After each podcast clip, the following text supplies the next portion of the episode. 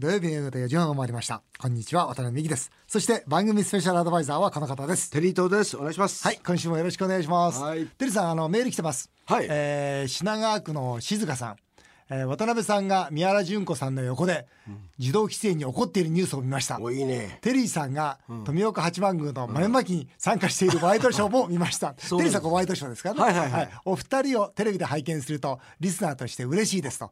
ぜひ舞台裏を聞かせてくださいということで。あありがとうございます。どうでした豆まきは？あの例のねまあ悲惨な事件が宮司さんが殺されたってんでそうそう。正直言って僕とかねあのまあ石倉三郎さんとか大和田漠さんとか、まあ三根さんとかですねみんなで、今年お客さん来ないんじゃないかなって思うじゃないですか、あの実はお正月も実は初詣客少なくてそれがね今回嬉しいことに、満員札止め。へえ。僕はもう実は今年で6年目なんですけども、はい。過去5年よりもお客さん来てた。え、なんでだろう？いやなんでだですかね。いやそういうことじゃなくて多分ちょっと興味本位みたいな感じのもあったのかもわかんないけどもでもなんか一晩僕入って行ってうん。結構もう寒いからみんな30分ぐらい待たされるじゃないですか。うんうんだから巻くまでのね。そうそう一晩うん。僕はその前始まる前か。うん。でまあ今日は皆さんね寒い中ありがとうございましたって。うんうんうん。今日行きますので皆さんあのあんまり押さないで怪我しますから。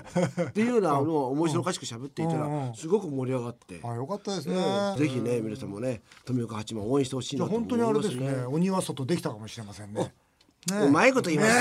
ね。いやいや。いや最近ちょっとテリーさんから勉強してますから。ああそうですか。そうそうそう。え。怒ってたの？怒った怒った。自動喫煙って、うんななんでそう怒ってた。んですかどのくらいの規模の店を禁煙にするかっていうことで、今結構曖昧でしたよね。まあ、世界としては、世界の常識としてはもう全部禁煙なんですよ、でましてやオリンピックやったとこなんていうのはもう全面的に禁煙なんですね、でも今回日本はまあタバコ族っていうまあ議員の方が強くて、結局50坪近くまあ席数でいうと70から80席ぐらいまで全部禁煙じゃなくしようっていう法案なんですよ。ひどいね。だから自動喫煙防止じゃなくて自動喫煙推進法案じゃねえかと、ね、国民の健康なんだと思ってんだということで、まあ、怒って。でまたチェーン店なんかでチェーン店だけはそれでも禁煙にしようというじゃあチェーン店って一体何なんだと。資本金が大きいって言うとじゃあ資本金大きい会社が1軒だけ店やっててチェーン店かと、ね、例えば資本が小さい会社が大きなフランチャイズをやってて、まあ、1軒でそれはチェーン店かとか聞いたら結局厚生労働省の方は何も答えられないんですよ。だからこんないい加減な法案を作っちゃダメだと。だ結局今回は塩崎さんが厚生労働大臣で要するにもう10坪以下は仕方ないけどそれ以上は全部ダメだっていう法案を出してきたんですよ。で僕はそれはいいと。うん。本当そうあるべきだということでただ10坪以下はそのスナックバーはいいけど居酒屋はダメだってなったんですよ。だからそんな区別はできないよっていうのは僕はちょっと実は意見言ってたんだけどということでまあ怒っている姿がテレビに映ったというわけで。いやでもそれ正しいですよね。まあでもこの後どうなるんですかね。うん、だからまたなんじゃ、50坪が、まあ、野党が出てきて、うねいろいろ話し合ってて、じゃあ25坪にしようか 30坪にしようかってことになっていくんです多か。分そうだろうな。まあねなんか30坪って噂がちらちら聞こえ始めたんで。ねなんかそんな感じで最初になんか高いハそうそうードル立てて高いボール投げといてやっぱ突母まで持っていかないと。僕はダメだと思います。そうですよね。じゃあ続いてのメールがあるんですよ。あもう来てますか？次はですね、うん。えー K さん34歳お菓子メーカー勤務の方なんですね、えーこの方はですねこんなこと言ってます。渡辺さんの話を聞いて、国の借金が深刻なことはなんとなく分かりました、けれど国が破綻したら具体的に何が起きるんでしょうか？分かんないですよこれね。ああ確かに。どういうことなんうちですかの会社も破綻するんですか？そうしたら困りますが国の破綻の意味が分かりませんと、例えばコンビニや地下鉄は破綻の日はどうなるんですか？今日破綻だと止まっちゃうのかな？そんなことはないよね。ぜひ教えてくださいと。いやこれね僕でもう分からない。いいでしょ、はい。でこのラジオを聞いてるとなかなか得な気がしますということで、そしてこの答えができる人は誰か？日銀の審議員ですよ、とうとうゲストに日銀の審議員が。よくこの番組来てくれますね。本当でありがたいとしか言いようがないですよね。スケベなこと言ってるんですけどね。本当ですよ。平気なんでしょうか。そうなんです。だから CM の後は元日銀審議員の入っちゃうんじゃないですか。白石入っちゃいますよ本当。白石さゆりさんを迎えてですね、えー東京五輪後の日本経済。こうしたらどうよを送りたいと思います。ぜひお楽しみなさってください。土曜日だけにこれどうよ。リスナーの方からこんなメールをいただきました台東区ともちゃん2歳の娘のママ。幼稚園から私立高校まで無料になると聞き嬉しい限りです。国の黒字も数年遅れで達成できるそうで意外とこの国の未来は明るいのではないでしょうか。しかしこのメールを読んで渡辺美樹さんはちょっと待ってと異論があるそうです。そんな中渡辺さんが手にした一冊の本があります。その本のタイトルは元日銀審議委員だから言える東京五輪後の日本経済。そこで今回はこんなテーマを用意しました。元日銀審議委員白井さゆりさんを迎えてゼロからわかる日本銀行東京オリンピック・パラリンピック後の日本経済。こうしたらどうよ。国の金融政策を決定する日本銀行の審議委員。そのうちの一人であった慶応大学教授白井さゆりさん。コロンビア大学経済学部大学院で博士号を取得。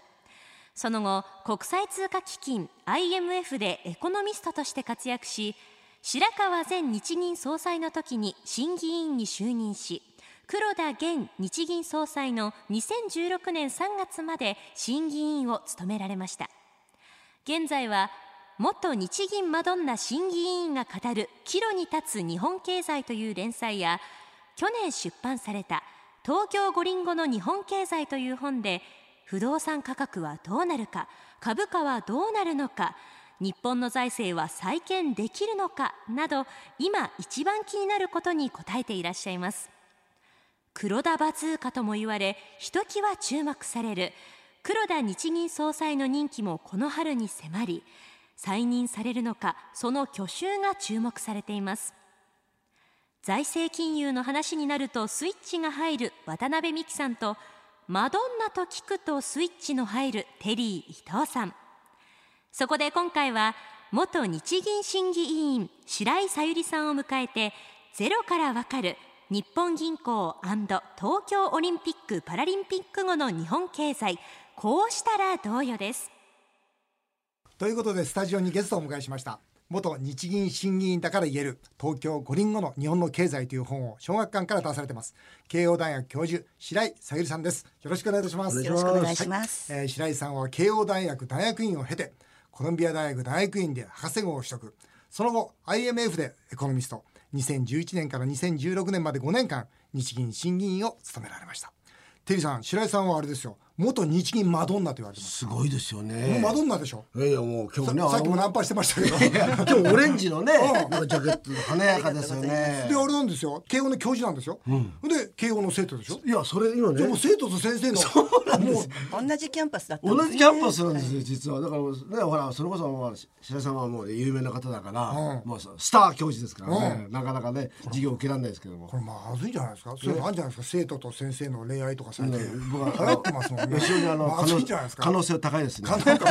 僕の目の前に座ってるんですけど、その可能性をひしひしと感じておりますが、はい、えー、さて白井さん。はい、あの今度ちょっと株がねそうですね。上がったり下がったりとか下がったり下がったりしますけど、ね、まあ、今回はアメリカの株が下がったんで、日本株が下がったわけですね。うん、であの日本の株はあの何によって影響を受けるかっていうと、もちろん企業の収益と、それからエンドルの為替レートとアメリカの株なんです、うん、で今回はアメリカの株が大きく下がったんで、日本の株が下がったんですけども、今のところ日本の企業のあの収益がいいのと経済がいいのでまた持ち直してくる。はい、じゃあまだ平気だ今は大丈夫だと思います、あのよくね、もう一回それこそ、ね、3万円までいくんじゃないかって話があったじゃないですか、それはねアメリカの株がいいっていう前提ですよアメリカの株があの下がってる時に、日本の株だけどんどん上がっていくってことはないです。はい、それだけアメリカのあの影響が大きいです。あの先日もね、実はこの番組の中で渡辺さんがね、ドルの方がいいんじゃないかという話をしてた。僕はあのあれなんですよ、ドルを買った方がいいですよと、まあいろんなリスナーからの相談があった時に、いやドル買った方がいいですよっていうのは、僕はなぜかというと、まあこれはあの白井さんも当然その当事者なんですが、黒田バズーカ、異次元の金融緩和、僕はあれ失敗だと思ってるんですよ。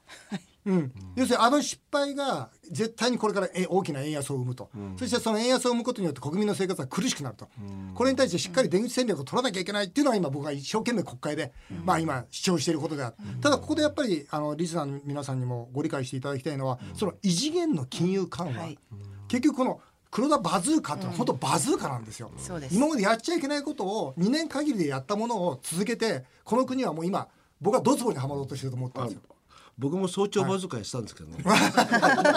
どまあただ言っただけなんですけど、喋っただけです。そう異次元の金融緩和、これちょっとあの理解していただきたいなと思って、はい。はい。異次元の金融緩和ってのは質的量的ですよね、まあ事実上株ですね、株もたくさん買ってると、あのそれから不動産投資も、ここがね質って言われるところで、ちょっと他の中央銀行がやってないことなんです。この国債をね大量に買ってるじゃないですか、はい。大量に買って金利をこういう国ってあるんですか？あ、えっ、とね、あのアメリカも欧州も、あの一応国債は買ったんですが、なん。なん日本の場合のすごいところは、日本の経済のこの器ね、に比べて異常なほど買った。なるほど。こんなに買ってない。とか。と言ってもね、黒田さんは、今のままだと再任あ再任になると思います。なね。でなぜならば、うん。これでじゃあ例えば安倍首相が黒田さんを再任しないとね、去年から黒田さんを評価してるって言ってるんですから、で再任しなかったらまず問題はみんながき思うのはじゃあそれは黒田さんは2%を実現してみせるとおっしゃってなったんですけども、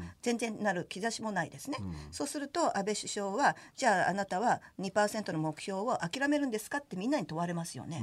とそれはあの安倍首相はあのあの600兆円の名目 GDP を2020年実現するとおっしゃってる人だからインフレないと無理ですよね、だから2%の目標をあのやめるのが難しい、でそうするとじゃああの2%では問題じゃないってことになるとね、で黒田さん以上に金融緩和してるえが欲しいっていう人を呼ぼうってことになるとね、今度これがヘリコプターマネーとか言われて財政をどんどんどんどん歳出を増やしながら、もう日銀に国債を引き受けてもらうってことになるから危ない世界ですよね、だからそれはもう賛否両論があるんでそういう人がね総裁になっちゃうのも危険。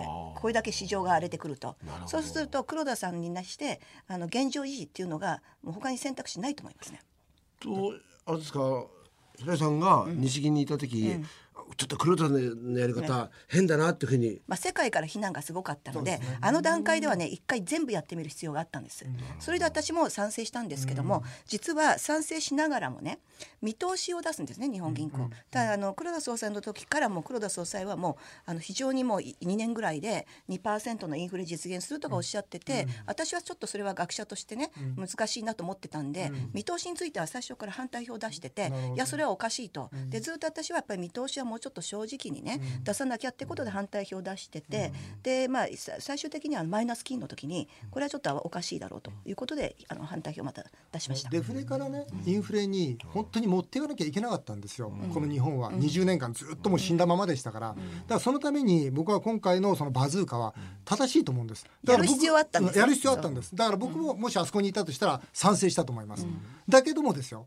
もう2年間という期限を切って異常なことやってそれで失敗したら今度撤退しなきゃいけないわけですよ。つまり失敗したら失敗を認めて次の手を打たなきゃいけないんですよ。です。でも残念ながら今次の手が打てないんですよ。この国は、えーとだからつまり出口戦略がないんですよ。次の手がないってこと次の手がないんです。だから出口戦略についてちょっとお聞きしたいんですけどね、はい。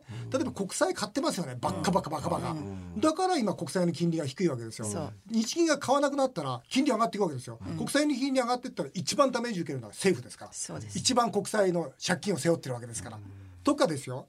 例えばあの株をバカバカ買ってるわけですよ、どのぐらい買ってるかさ非常に難しいです。1日250億ですよ、ん。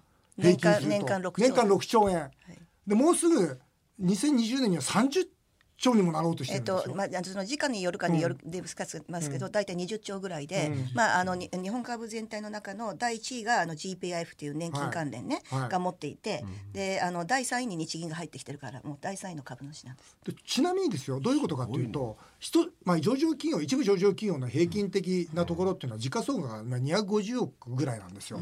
ということはですよ日銀は毎日毎日一部上場企業買ってるような。株価が下がった時に入るんで、あのこの月曜火曜のようなああいう時には買い支えするわけですよ。そうなんでだからすよね。日銀の買い方の問題は普通は株式市場っていうのはいろんなあのデータとかね企業の力とかを反映して動くものなのに下がった時に買うから下支えしちゃってるからあの本物の市場じゃないです。今5%以上の株を持っている日銀が大株主の日本の大きな会社も83社ですからね、つまり何を言いたいのかっていうと、国債を買わなくなる。たら金利は上がるから日本はおかしくなる、株を買わなかったらねそしたらみんなが株が今度下がってしまうから今度日経平均がドーンと落ちる。これいつやめるんですか？と。もう完全にこれ僕ね崖に向かってまっしぐらに走ってる車のように思うだから破綻がちょっとしにくい点は、まあ、日銀が買うっていう前提なんですよ。中央銀行は、まあ、ある意味であ無限大に買おうと思えばテクニカルにですよ、それがいよしあしな買えるから、それがやっぱり他のあのちょっと日本の特殊なところで、じゃあ日銀に買ってもらえばいいやってことになっちゃうわけです。でもそうなると完全にね円の価値はなくなるわけじゃそういうないですか、ことです。それから最終的にそういうことをやってると、必ずツケは来るんです。そうですよね、で円今もつけばき円の価値がなくなるだって同じ同じものに対してお札がいっぱいいっぱいあればお札の価値ってなくなるじゃないですかそういうのが起きた時にみんなが買いに走る通貨っていうのが安全通貨なのです。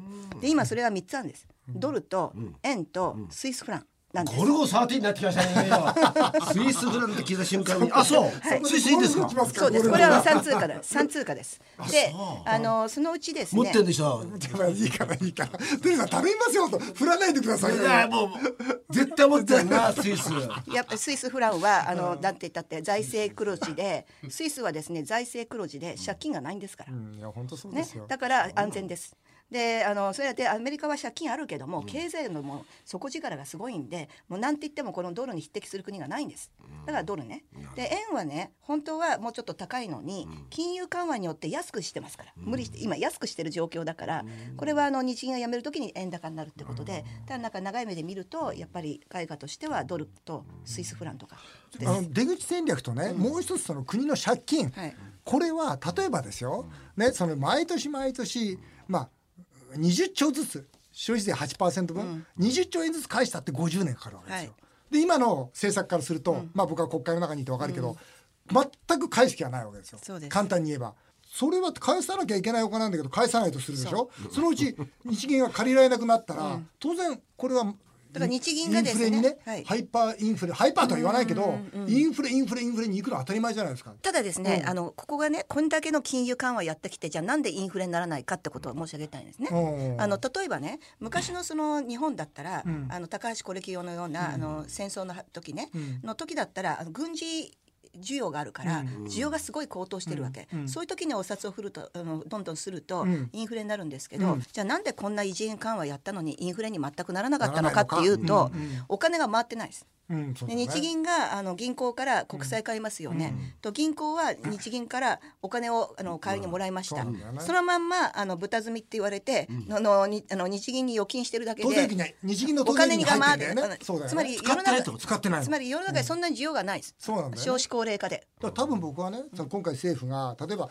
消費税の分は子どもたちのために使いましょう、これはいいみんな喜ぶわけですよ国民は、でも一方国民は賢いから、そうは言ってもそんなことしてたら、将来の私たちの年金なくなるよね、っていうことを気づいてるんですよね。そうもうそういうね今あの目先のね、政策じゃダメなんです。そうなんですよね、はい。だからどうしたらいいんですか？だから 私財僕は財金部会、はい。二つ二つあってねその財金部会なんですよ、はい。はい。で財金部会だからじゃあこれはどうやどうするの？と、私がすごくね日銀の金融総裁だったらどうします？私はですね、そろそろね、あのあの正直に向き合おうと。あの1月に政府が2027年までの財政予算出しましたよね、あのあの全然あれでももう黒字にはなんないわけです、全然な全くなねうん。つまりねでもそれがなんか例えばあのそれからあの600兆円を、安倍首相は2020年にあの600兆とか言ってますよね、とても無理なわけ、無理なものをもう目標として掲げんじゃなくて、日本日本ってどうしても今まで政府はちょっと実現できないような見通しを常に掲げてきた、日銀もそうですね、そういうことを政府がやってる限りは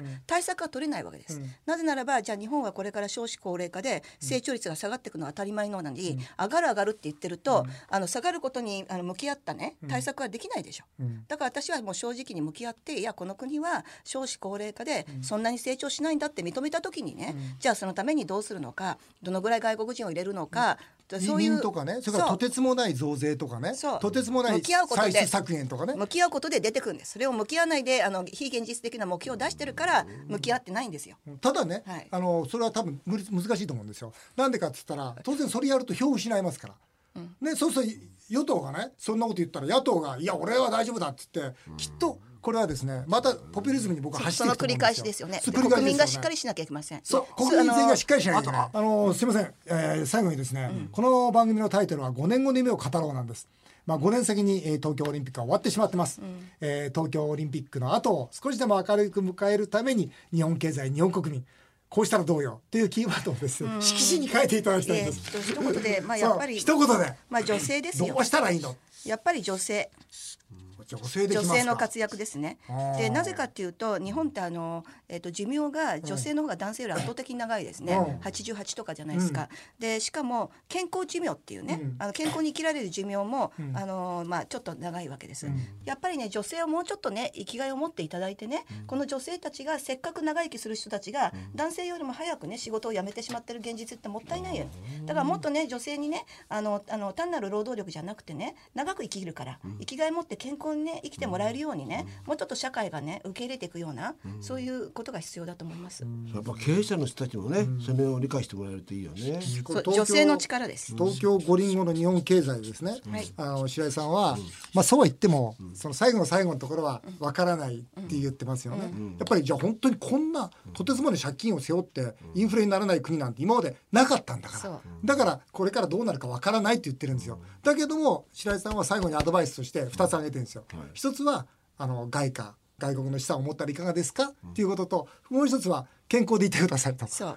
要するにまあ、はい。ですよね。この国がまあね本当にどうなるかわからないと、だからもう健康でいればどうなったって生きていけるじゃないかっていうことが書かれてて、あこの方は正直な方だな、あれじゃ健康のために何かあ、食事してるんですか？私ね、あのうちの両親ももう80代にななってきてて、あのなかなかご飯が作れなくなってるんです。ただあの偶然だったんですけども、あのワタミのね宅食おーありがとうございます。ちちょっと今ね。えーもうね今何言いました聞こえなかった。わわ渡美さんのね今何て言いました渡美さんの宅食をあの頼んでるんですね。で何が素晴らしいかっていうと、うん。もうすごくカロリー計算とかして、うん。本当にその高齢の人がねあのあのあのこのいろんなこう健康にあのあの配慮してね作ってらして、でお弁当のこのあのケースもとってもね素敵でね、うんあのケースが素敵ででいろろんなねたあのあの宅食があるんだけども、やっぱり評価がすごく高くてで私もあのもうそこにずっと頼んでる。ありがとうございます。聞こえました今。いやもう聞こえた。もうさっきから今日ずーっと白井さんっていい人だと思ってたけど今もう本当にもうすごい人ですね偶 本当偶然にそうなんですね。はい健康ですよね。はい、すごく大事。あと私が知ったのは、スイスフランとどういう、ひどい話ですね。私は全く知りませんでしたね。ということで元日銀審議委員で慶応大学教授白井さゆりさんでしたどうもありがとうございましたありがとうございました。